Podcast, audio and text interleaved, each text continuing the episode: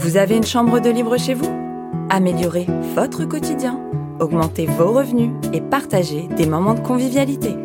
Xenia vous permet de louer cette chambre à un jeune de confiance. Retrouvez-nous sur xeniacohabitation.com. Avec l'Imédia, le temps d'une écoute.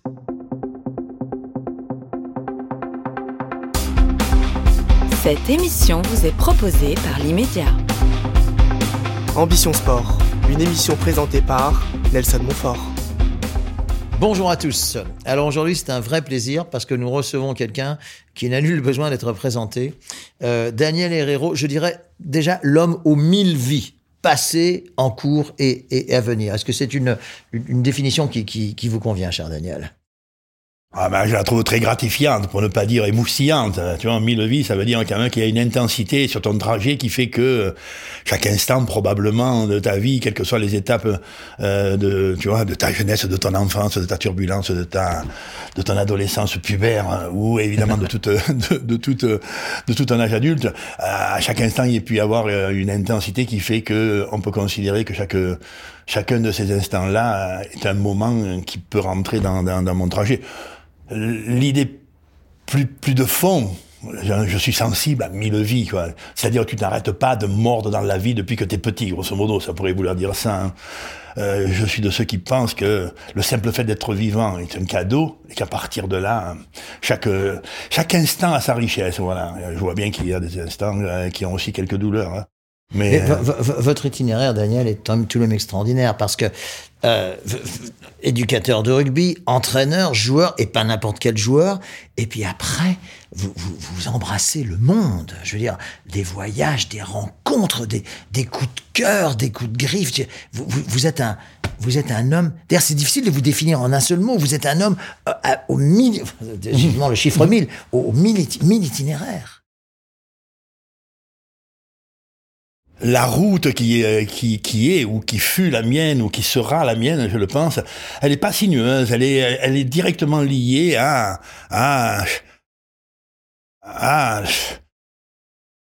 ce que me proposera le temps, moi qui suis vivant et qui, par définition, je suis en relation avec le monde dans lequel je vis, je suis en interrelation avec le monde dans lequel je vis. Très très tôt, moi, je l'assimile comme le cadeau. À partir de là, le cadeau numéro 1 viendra sans doute de l'estime qui est autour de moi quand je suis petit, et ce qui fait que l'arrivée au monde, elle est plutôt joyeuse. Et pourtant, je viens d'enfants immigrés, enfin, je suis un enfant d'immigrés, moi. Mes parents sont espagnols, probablement ils ont connu plus l'exil, tu vois, par rapport à des problématiques que nous pouvons vivre aujourd'hui, plus l'exil que le voyage touristique, hein, tu vois, ouais. Ils ont quitté des lieux dans lesquels ils étaient moins les bienvenus ou qu'ils n'avaient plus le potentiel de s'y développer. Ils ont traversé les Pyrénées, enfin ils se sont trouvés sur la terre de France, mais je sais que mon arrivée était préméditée et elle était un fruit difficile à formuler, mais d'amour probable. À partir de là, ça me va bien. Et alors, ce qui va être un peu étrange pour moi, et qui va donner à ma vie ensuite sa dynamique, quoi, c'est que la découverte de la balle dans mon champ familial, d'une balle. Bizarrement, hein. Je vois la bise. Une balle ovale, en plus. Non, elle n'est pas ovale encore, non. Ah bon ? Elle est balle. Elle est une espèce d'objet que tu qualifieras un peu plus tard de transitionnel. Elle permet l'échange, elle permet la rencontre, elle permet l'ouverture, elle permet la fête. On parle même d'offrande, mais nous y arrivons. Elle permet le cadeau, ouais, voilà. Elle permet surtout la relation. Ouais. Tu vois, bon, elle permet la relation. Mais moi, au départ, je ne le vois pas. Simplement, elle est ce petit objet avec lequel je vais m'amuser, mais je vais m'amuser un peu de façon pas particulière. Elle me séduit, elle est gentille, elle m'affriole. C'est elle qui me donne, minot ou enfant dans le premier périmètre. Ouah, les plus belles joies. Mais je m'aperçois que ces plus belles joies, elles sont liées un peu au plaisir du corps que j'ai avec elle. Tu vois, là-bas, et qui sont liées sans doute, mais assez un peu plus vite, quoi, sur la route. Elle est toujours le soleil lumineux, tu vois, elle est toujours, bon, plus que tout le reste. Je vais à l'école, je m'emmerde, dans ma famille, la bise est affectueuse, elle me donne une satisfaction, mais j'ai peu d'autres champs culturels qui peuvent stimuler mon imaginaire, ou tout au même Vous n'étiez pas un écolier heureux ? Je peux pas dire ça non plus, tu vois, mais l'école restera le lieu plutôt du labeur que de la joie. tu vois, plutôt de l'application que de la créativité. Où est-ce que vous étiez d'ailleurs Je suis enfant de Toulon. Alors, moi, je... Vous avez joué après au RCT, ça je sais. Mais ma carrière sera toulonnaise, ma carrière de rugbyman sera toulonnaise. Mais c'est la balle qui va m'amener au plaisir, c'est le plaisir qui va m'amener à quelques aptitudes, c'est ces quelques aptitudes-là de coordination, de motricité, et quelques aptitudes à la relation, au champ des autres. Tu vois, j'ai 8 ans, j'ai 10 ans, mes collègues c'est un peu sacré, les mecs avec qui je joue à la balle, ça me ravit, tu vois, ça m'émoustille, la rue dans laquelle j'échange cette vieille balle, toujours la même, hein, une balle de plastique qui ne ressemble pas à grand-chose, mais qui est l'objet de toutes mes joies, bon, et elle m'amènera un jour au stade, parce que quand même dans ma famille, la trace ovale, oh, elle chante. Ah ouais. Elle chante. Mon père était rugbyman et un jour ma mère, tu vois, quand j'ai 3 ou 4 ans ou 5 ans, elle m'amène au stade voir jouer mon père. À la mi-temps, j'envoie le citron à mon père et à la mi-temps ou à la fin du match, j'entends autour du vestiaire où mon père a joué, quoi, où il va sortir, j'entends « Herrero, il est pas mal hein. ». Ah, tu vois, j'entends Herrero, il est vaillant. Ouh, ces mots chantent bien. Ces mots chantent, moi, je suis minot, quoi. Voilà, de fait, je vais avoir, avec la balle, et avec la balle des autres, et la balle du jeu, de rugby, peut-être, je vais avoir une affection particulière. Et donc, et après, elle s'arrête plus. Aujourd'hui, tout le monde te connaît, Daniel, mais est-ce que tu peux nous retracer, disons, brièvement, les grandes lignes de ta carrière de rugbyman, qui n'est pas anodine, au stade Félix Mayol, hein, du nom d'un chansonnier, du siècle. Ta carrière de rugbyman au RCT n'est pas anodine. Est-ce que tu peux brièvement nous la...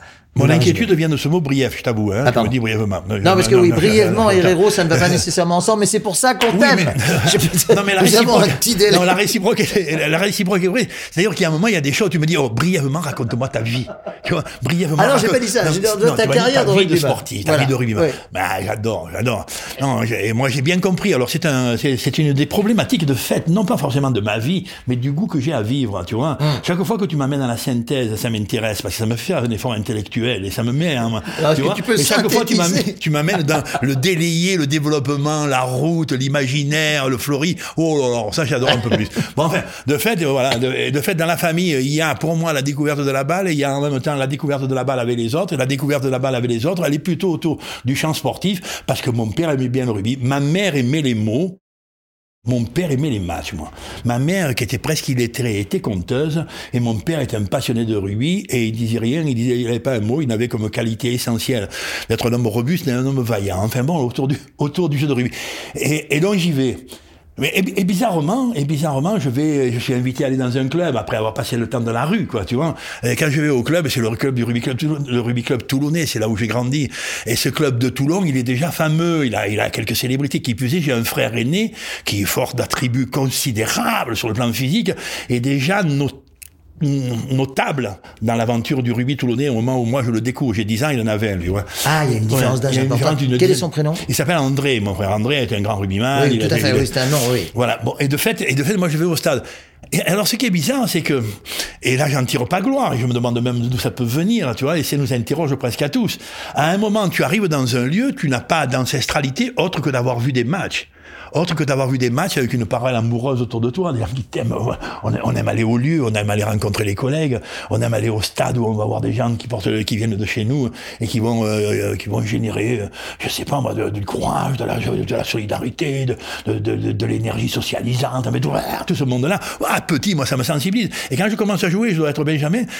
Je sais pas pourquoi, mais quand je commence à jouer, je joue bien. Ah, à quel poste ? Je jouais. Peu importe, tu vois, je jouais dans la catégorie où l'influence morale avait été certaine. Ouais. Dans la catégorie des vaillants, ouais. Un peu la lignée familiale, un peu le mot-clé quoi de l'aventure, et la catégorie des solidaires. Moi, je n'ai appris avec la balle que de l'échanger avec les autres. Bon, là, grosso modo, si t'es un peu rugbyman, si t'es un peu dans l'espace de ce jeu, où 15 mecs contre 15 mecs sur un hectare, tu vois, essayent de se passer une balle qui est même pas ronde, on les mettra ceux-là dans les troisièmes lignes, les avants de course, tu vois. Je suis plutôt de ce genre-là. Quand même qui vont un peu au combat, les avants, quoi, le pack. Ah. Tu vois, voilà, l'image générale est plutôt rude et potentiel de réflexion plutôt bas, tu vois, mais en même temps, un champ social, un champ de partage, un champ de solidarité, bon, qui est assez fort. Et je ne tire pas gloire non plus de la chose, mais je suis Benjamin au minimum. Je peux pas dire je suis élu, c'est le terme irrite, tu vois, ou le terme boursoufle. Tu vois, mais je suis capitaine des Benjamins des minimes. Tu vois, puis je vais en cadet, quoi. Je suis capitaine des cadets. Et quand je suis cadet, je n'ai que 3 ou 4 ans de rugby, ou 5 ou 6 ans. Enfin, je commence à avoir déjà un bagage. Je vais à l'école quand même, parce que ça me paraît une obligation familiale, une obligation institutionnelle de ma République. Tu vois, je vais à l'école, mais je n'ai pas de turgescence olympique à mon école. Mm-hmm. Tu vois, tu comprends, je n'ai pas de vibration, tu vois, joyeuse, quoi. Relativement peu. Je vais au stade, oula, je vais au stade. Je vais au stade comme ça chante dans ma vie. Et quand je suis cadet, donc titulaire déjà d'une morphologie un peu conséquente, d'une famille qui est un peu précoce sur le plan du développement, et je suis invité, quand je suis cadet, à jouer en équipe de France junior. Ah ouais. C'est-à-dire, je n'ai que 16 ans et on me demande de jouer avec ceux qui ont 18 ans, tu vois, dans ces catégories-là, ces 2 ans de différence sont assez conséquents. Voilà, je suis toujours avec les couleurs de mon club, tu vois, que j'aime d'amour parce que quand même, il porte ma trace familiale, il est le lieu où j'ai vécu, mes amis, ils sont de là, les parents de mes amis sont de là, aussi le petit collègue de ma rue, il joue dans ce club-là, enfin bon, il y a une identité comme ça. Et je suis capitaine de l'équipe de France junior. Et je n'ai que 16 ans ou 17 ans, tu vois. Et donc je sens, enfin, je sais même pas que je sens, le goût est total, avec le risque d'une immersion passionnante ou passionnelle dans un univers, quoi, tu vois. Je sais pas, moi, qu'il y a des livres. Je sais pas qu'il y a des disques. Ah bon? Je sais pas trop, non. Mon milieu, il m'assèche là-dessus, mon milieu. T'as appris quand même assez vite après. Parce que quand même, Daniel, enfin, je veux pas t'interrompre parce qu'on pourrait passer des heures avec toi, mais ce sens de la rencontre, ce sens du partage, cet amour de la vie, et puis plus tard, donc des livres, de la musique, etc., t'es venu à partir de quel âge? C'est assez difficile à dire parce que je suis quand même plutôt issu, moi, de famille immigrée espagnole et issu du chant du silence. Mais nourri par l'amour. Tu vois, on n'a pas grand-chose, mais on s'aime plutôt bien. Tu vois, on n'a pas grand-chose. On n'a pas l'éveil de l'imaginaire fleuri. On n'a pas l'éveil de la culture, pas radicalement, quoi, dans mon champ familial. Et alors, bizarrement, l'école, quand même, un peu. J'ai mémoire, fatalement, comme tous ici, tu vois, soit de la richesse familiale qui stimule, tu vois, soit simplement l'école qui active un peu malgré tout, quoi. J'ai la mémoire d'une prof de français en classe de 5e qui me fait apprendre une poésie qui, enfin, me régale la conscience. Laquelle était-ce? Ma prof de français, elle s'appelait Mireille. Non, mais la poésie. Et la poésie, c'était probablement, me semble-t-il, quelque chose autour d'un livre de Mouloudji qui s'appelait, qui était un chanteur de l'époque, qui avait écrit ici un petit bouquin, un poète, bizarrement. Il était plutôt troubadour. Et son livre s'appelait « Chanson pour ma mélancolie ». C'était une poésie qui racontait comme ça, tu vois, les amours anciennes qui laissent des traces, mais qui sont toujours nourricières. Enfin, un truc de ce genre. Oui, mais c'est bien ça. C'est-à-dire, je ne venais pas d'une culture, celle de mes poètes du 19e qui vont ensuite devenir sur le tard, tu vois, mes frères de route, ou alors mes poètes latino-américains, que ce soit Lorca ou Neruda, qui vont me nourrir beaucoup. Non, là, non. Et l'école, si elle me donne un peu ça, et bizarrement, et gloire à cet univers-là pour moi, hein. Tu vois, je suis rugbyman, et comme tout rugbyman, quand j'ai 10 ans, 12 ans, 13 ans, tu vois, je vais à l'entraînement, et à la fin de l'entraînement, il y a un goûter. À la fin du petit match, du petit tournoi, quand j'ai 13-14 ans, il y a un accueil qu'on appelle, nous, historiquement, la troisième mi-temps, la rencontre, les agapes relationnelles. Tu vois ça, et ça, c'est un trait de la culture rugbystique. Et c'est là que je libère la parole, moi. C'est là que je libère la parole. J'ai des petits rôles de leadership ordinaire, tu vois, Benjamin, minime. Tu vois, et c'est là que je libère de la parole. Honnêtement, ma parole relationnelle, elle vient à partir du jeu, de l'univers du jeu, plus que de l'école. À l'école, je suis taiseux. Oui, mais alors, Daniel, non, à l'école, c'est le moment. Tu es obligé de lever le droit. On a du mal à le croire, ça. Tu étais taiseux. Oui. Ça, on a du mal à le croire, parce qu'aujourd'hui, c'est l'inverse, et c'est un régal. Non, mais tu sais comment, alors, je te coupe parce que c'est le cœur d'une réflexion pour moi. La conversation est une richesse du monde. Tu vois, la logorrhée est une anomalie. La diarrhée verbale est une maladie pathogène, enfin, une pathologie dangereuse. Tu vois, mais si t'as quelque chose à dire, et si on te demande de le dire, et si tu prends la parole pour le dire, alors vas-y, mec. Oui, mais Daniel, sans faire injure à tes camarades de l'époque, tu n'avais pas nécessairement une réciprocité totale dans tes engagements poétiques, littéraires et autres. Non, toi, j'avais de sûr l'estime des gens avec qui je jouais, et j'avais en fond, tu vois, Benjamin, minime cadet, 13 ans, 14 ans, 15 ans, 16 ans, 17 ans. J'avais de surlestime de mes petits frères avec lesquels je grandissais. Oui. Et alors là, j'y trouvais la richesse absolue. C'est-à-dire ce qui me nourrit le plus, les fiertés relationnelles, le sourire du collègue, le chant du partage, le goût d'être avec les autres. Tu vois, un peu l'espièglerie. Tout ça, oui. Mais ça, tu ne pouvais pas parler mes collègues de Rimbaud et d'Hugo. Et pour ça, il faut une certaine réciprocité. Absolue. C'était assez solitaire quand même au départ. Non, tu as tout de suite partagé. Et là, sans doute, il y a, je ne sais guère, moi, la morale essentielle de ce que sera ma route, ce qu'on appellerait une éthique, quoi, tu vois, de vie. Oui. C'est difficile à dire, je suis de ceux qui pensent que le groupe est ma solution la plus joyeuse, et que mon individualité, et que ma personne, tu vois, reste mon espérance majeure aussi. Je n'ai aucune crainte de ma solitude, tu vois, et j'ai une telle fierté d'être avec les autres. Et le jeu de rugby va m'offrir ça comme un bonheur absolu, tu vois, notre différence.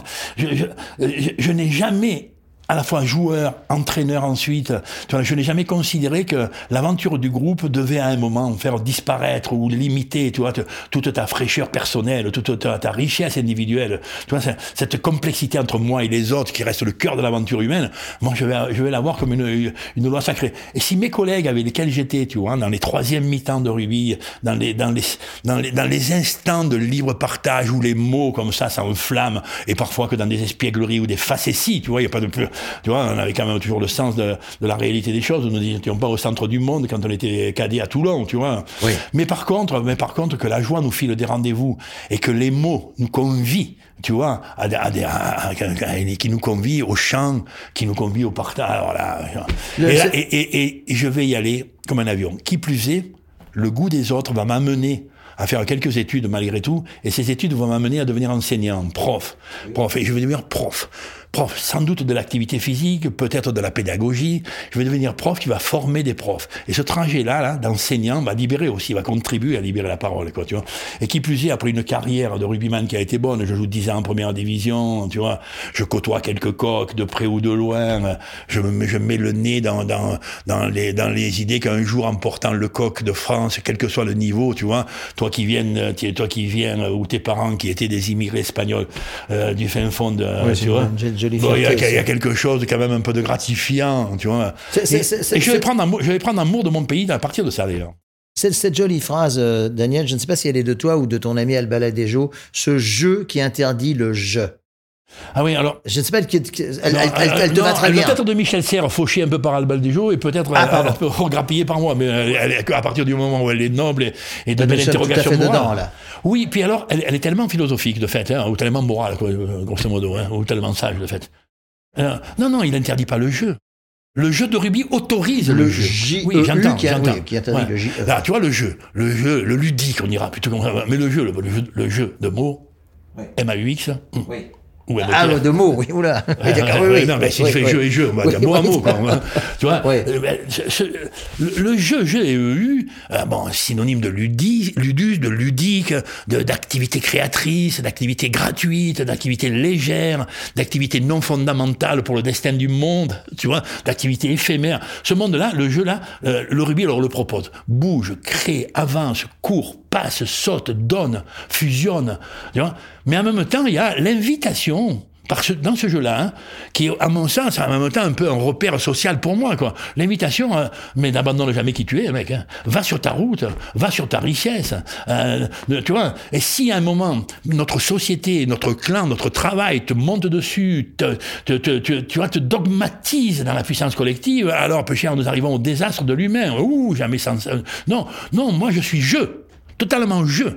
Et tous les joueurs que j'ai entraînés, et toi en l'occurrence, tu vois, je, mec, reste celui que tu es dans ton fond. Simplement maintenant, dans notre vie sociale et collective, mais tout ça, un peu de temps en temps, au service des autres. De temps en temps. Enfin, souvent, plus que de temps en temps. Comment nous allons arriver d'ailleurs au Daniel Herrero d'aujourd'hui, qui publie donc aux éditions Équateur L'attrape-rêve, ça je trouve que c'est un titre qui te va très très bien. Dans ce livre, tu développes l'amour des voyages, et des voyages ne sont pas seulement des voyages touristiques, c'est des rencontres. Quand tu vas à Cuba, évidemment, tu parles leur langue, ça va de soi, puisque tu es espagnol d'origine. Je veux dire, c'est un livre où tu parles de tes compagnons de route de manière extrêmement touchante. Peut-être, tu as publié beaucoup de livres, peut-être est-ce celui qui te ressemble le plus ? J.D. Salinger, c'est vraiment la bonne question, parce que c'est la question du grand fond, quoi, tu vois. Du grand fond, c'est ce que tu as là, mec. Ce que tu as, ce que tu possèdes en richesse, ce qui est, je sais pas, le cadeau de qui, de ta généalogie ou de ton éducation, ce qui est, tu vois, c'est quand ça sort, ça t'amène où? Moi, je sais que ça m'a mené vers une balle qui me permettait la relation avec le monde, la relation avec les autres. Ça c'est du champ du sacré. Je sais en même temps que ça m'a mené au plaisir du corps, quelque chose de gratifiant autour. Je sais donc que ça m'a mené vers le sport. Mais je sais aussi avoir croisé, peu importe l'époque, mais elle pourrait être 68 tarde, ou elle pourrait être dans les 30 dernières années, ou dans les 20 dernières années. D'avoir croisé bon, je le dis en toute modestie ou en toute prétention, mais d'avoir croisé Michel Serres, ça te dit sans doute, tu vois, philosophe français, académicien, va-t'en voir, originaire d'Agen, ce qui est un peu pénible pour moi, parce qu'Agen et Toulon se furent longtemps, et encore aujourd'hui, des rivalités sportives, tout à fait. Mais Michel Serres, donc philosophe et grand amateur de rugby, grosso modo, les temps sont encore en mes jeunesses, donc en conséquence à la sienne quand même. Michel Serres, que je salue et que je vénère encore comme un maître magnifique sur ma route. Je pense qu'un jour il me dit, si tu veux connaître les humains, et si tu fais de ta route, tu vois, de ta route, si tu fais la connaissance des humains comme un champ essentiel de tes activités, tu vois, là où tu vas, il me dit alors tu pars et tu les rencontres tous et ne t'arrêtes pas. Grosso modo, cette espèce d'idée-là, quoi, tu vois. Ça va faire un peu l'objet de mon fond, moi. Ouais. Petit, je sais que je sens arriver l'idée que je suis rugbyman pour voyager. Tu vois, que je suis rugbyman pour aller en rencontrer d'autres, pour aller guerroyer contre l'autochtone qui est à 50 mètres de chez moi. Quand tu es Toulonnais, oui. Tu vas jouer, je sais pas moi, à Nice, tu vois, ou à Béziers, ou, oui. Ou même à Carqueiranne, oui. Tu vois, ou à Sanary, quoi. Bon, tu vas guerroyer contre celui-là, quoi, tu vois. Puis après tu es un peu plus grand, tu vas être cadet, tu vas jouer à Béziers, puis après tu vas jouer, je sais pas moi, à Londres, tu vois. Ouais. Et ça, alors, le déplacement, tu vois, prendre le sac, partir avec les collègues, monter dans le bus, oh, putain, ça, non, mais ça, je sais pas pourquoi, ça m'affriole différemment que la feinte de passe, qui m'a quand même, que j'avais beaucoup aimé, ou sauter en touche, ou tamponner un mec, tu vois, ou tamponner, tu vois, dans une mêlée ouverte, un adversaire qui ponctuellement se mettait sur ma route, enfin, tu vois, ça, en d'autres termes, oh là là là là, le déplacement, il est l'excitation numéro 1. Je sais... Et tu veux que je te dise, depuis que je suis petit rugbyman, quand l'arbitre siffle à la fin du dernier match de ma catégorie cadette, tu vois, j'ai 15 ans, si j'ai 100 balles dans la poche que m'a donné ma grand-mère, tu vois, parce que je l'ai aidé à faire la maman, je ne sais guère, tu vois, hop, je pars en Espagne, ou je pars à Rome, je vais avoir la saveur de... Le goût des voyages, c'est quelque chose qui est né... Très tôt. Ah non, très tôt. Est-ce qu'il y a certains pays ou certains continents par rapport à d'autres qui t'ont davantage attiré? Alors, cette idée-là, je l'ai jamais eue en termes de hiérarchie, tu vois. C'est-à-dire... Mais je suis pas encore allé au Botswana, mais il faut qu'il y aille, tu vois.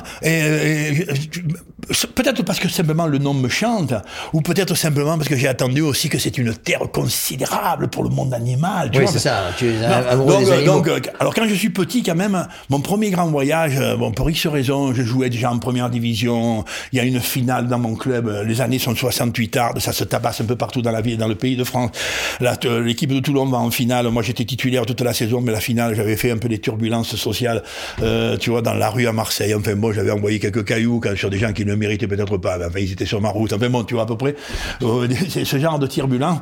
Voilà. Ça m'amène à ne pas jouer la finale du championnat. Ah, c'est une sorte de sanction, on dit. Oui, oui, non, mais je m'entraînais un peu moins. Extra-sportif. Ouais, extra-sportif. Voilà. Non, il n'y avait pas de d'anathème sur, tu vois, sur mon engagement jeune étudiant. Mais enfin, bon, et là, je m'en vais. Là, je pars en Amérique du Sud. Le Che Guevara vient de mourir. Je pars. Il est mort il y a 3 mois, je trouve un sac, je trouve 100 balles, je trouve un bateau qui pourrait m'y amener. Et là, je pars 6 mois en Amérique du Sud. Tout seul? Enfin, mon meilleur ami qui est de ma génération. Je pars en Amérique du Sud, je sais même pas où c'est, mais enfin, je sais que c'est loin, je sais qu'il y avait le Tché, voilà. Je sais qu'il y a des frontières, mais je les connais même pas. Enfin, moi, je pars en Amérique du Sud, je pars. D'aucuns le formulerait comme un peu le voyage initiatique, quoi. Voilà. J'arrive dans la pampa argentine, mais je me régale, je franchis les montagnes des Andes, je monte, je fais le Chili, j'arrive sur l'altiplano bolivien, mais je trouve que tout y est beau, là. Je trouve que les gens, ils sont bonnards. Et j'ai la sensation que, où que j'aille, je sais pas, alors je me dis, mais putain, c'est moi qui me le tremballe sur les épaules, ou c'est moi qui l'ai en goût dans ma bouche. Tu vois, où que j'aille, les mains se tendent, putain. Non, mais ça, Daniel... C'est toi. Tu es des leurs. Déjà, tu parles leur langue. Oui, alors ça c'est une hypothèse recevable aussi. Nelson, non, c'est pas une. Non, tu vois, le fait de parler la langue te met en union, te met en communion. Claro que si. Non, voilà, claro que si. Ben si. Nul n'ignore que Nelson a tous ses talents là. Bien que toi, mais enfin ça aide énormément. Et puis il y a ta personnalité. Mais si tu veux, la langue est l'outil quand même de la communication. Tu vois, un outil majeur de la communication. Mais c'est pas l'outil exclusif de la communion. De la communion. C'est le regard. Ouais, tu vois, c'est une espèce d'empathie relationnelle comme ça, c'est une espèce d'accueil des gens, je ne sais pas moi. Moi j'ai le trouble, honnêtement, j'ai le trouble presque interrogatif, dire oh, ça va, tu te prends pas pour quelqu'un d'autre quand même garçon, tu vois, qui fait que j'ai pas vu l'espace du diable humain dans quelconque lieu de la planète où je me suis déplacé en dominance. Tu vois ? Je ne l'ai pas vu en dominant. Après, je me suis dit, putain, quand même, il y a des choses qui vont pas bien chez celle-là, tu vois. Mais en dominance, hein, j'ai pris un amour de mon espèce, moi, mais qui est étrange. Je suis un belé, moi, de la confiance humaine. J'ose pas dire un naïf. Non. Et en même temps, je me suis habité d'une idée que, où que je passerai, mais ma route sera plutôt vers l'enseignement, vers l'éducateur, sans doute le joueur social, mais en même temps vers l'entraîneur, longtemps. Peut-être ensuite l'intervenant dans des lieux sociaux divers, tu vois, dans le tissu associatif, à la prison de Fresnes, ou à l'entreprise Veolia, ou tu vois ça. C'est très varié. Oui. Daniel, il nous reste 3 minutes. On pourrait t'écouter. On pourrait t'écouter des heures. C'est pas un cliché, c'est la vérité. Aujourd'hui, quelles sont tes priorités dans la vie? Quels sont aujourd'hui, qu'est-ce qui fait de toi un homme heureux? Alors, ce qui a l'air d'être le cas, ce qui est le cas. Je fais partie de la nation des gens heureux, voilà. Tu vois, c'est... Moi, je suis heureux de vivre, mec. Je vois bien les turbulences, je vois bien les métastases, et pas uniquement la tête de la Fédération Française de rugby, ou la tête de mon gouvernement, ou la tête de ma famille, hein, tu vois, je vois bien. Aucune ne me fait peur. Aucune ne me fait peur. Avoir guéri la peur m'a donné le champ de l'expérience et de l'espoir. Tu vois ça ? Le champ de l'espoir. Ben, ça va. Mon expérience de l'homme, du vivant, tu vois, c'est j'ai guéri la peur. Ouais. Voilà. À partir de là, j'ai toujours cette sensation un peu étrange, elle n'est pas forcément morale, qui est où que je sois, j'ai encore quelque chose à apporter au bonheur des gens. Mais, oh, souffle, respire, mec, souffle, respire. Non, mais Daniel, mais c'est le cas. Tu n'es qu'un ordinaire citoyen, tu vois ça ? Attends, Daniel, moi, il m'est arrivé de me promener dans la rue avec toi, tu as une popularité extraordinaire, je veux dire, tu vas être modeste, tu vas pas l'avouer, mais c'est le cas. On ne se trompe pas quand on te voit. On voit cette sincérité, on voit cet amour des gens. Qu'est-ce qui compte le plus dans la vie ? L'amour des gens ? Nelson, j'acquiesce, tu vois. C'est la vérité. Affirmer ça et tu vois, et... Tout le monde te salue dans la rue. Ouais. Tout le monde te salue. Attends, il y a plein d'hommes politiques, on les salue pas. Hein. Toi, tout le monde te salue dans la rue. Tu as réfléchi à ça. Ça vient de quoi, ça ? Ça vient d'ici. Ça vient du cœur.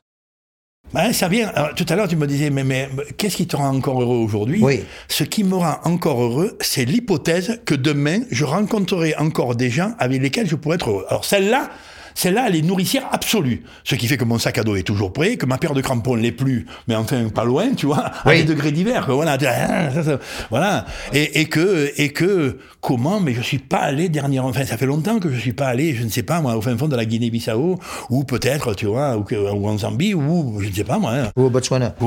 Mais le Botswana, je suis allé 5 ou 6 fois, parce que là, quand même, il y a beaucoup. Ah, ouais, attends, j'avais pas compris. Ouais, non, c'était une hypothèse, tu vois. Ah oui, d'accord. Il y a des lieux, tu sens qu'il y a des richesses du monde, mais il faudra quand même un peu y aller. Et alors, en même temps, je ne sais pas, c'est pas de moi, je pense que c'est de Socrate, mais alors je suis persécuté par l'idée, tu vois, qui me semble être quelque chose qui peut te caractériser. Mais là, je finis la parenthèse parce que c'est pas dans le sujet, mais qui est, chaque fois que je vais quelque part, j'essaye de pas voyager avec moi-même, tu vois. Je me camballe pas mon histoire comme étant le filtre majeur du regard que je porte. Non, il me semble que mon potentiel curiosité sur l'espèce humaine est intarissable. Et d'encore rencontrer. Et donc, il m'en manque, ouais. Il t'en manque encore. Il m'en manque, ouais. T'es un jeune homme, Daniel. Tu fais partie de ceux qui ont un an de moins chaque année, non? Ça te va, ça, comme définition? Je ne sais pas. Je sens que je commence à être titulaire d'une certaine maturité quand même. En plus, ton état d'esprit, ta bonne humeur, ta philosophie de la vie est très, très contagieuse dans le bon sens du mot. Je n'ai aucun intérêt de te dire ça, si ce n'est celui de la sincérité. Daniel Herrero, L'attrape-rêve. J.D. Salinger, tu as dû lire. L'attrape-rêve, j'avais en doute. L'attrape-rêve, ça sera l'objet d'une autre émission. L'attrape-rêve aux éditions Équateur. Un vrai plaisir, Daniel. Merci à toi. Un vrai plaisir. À bientôt. Merci beaucoup.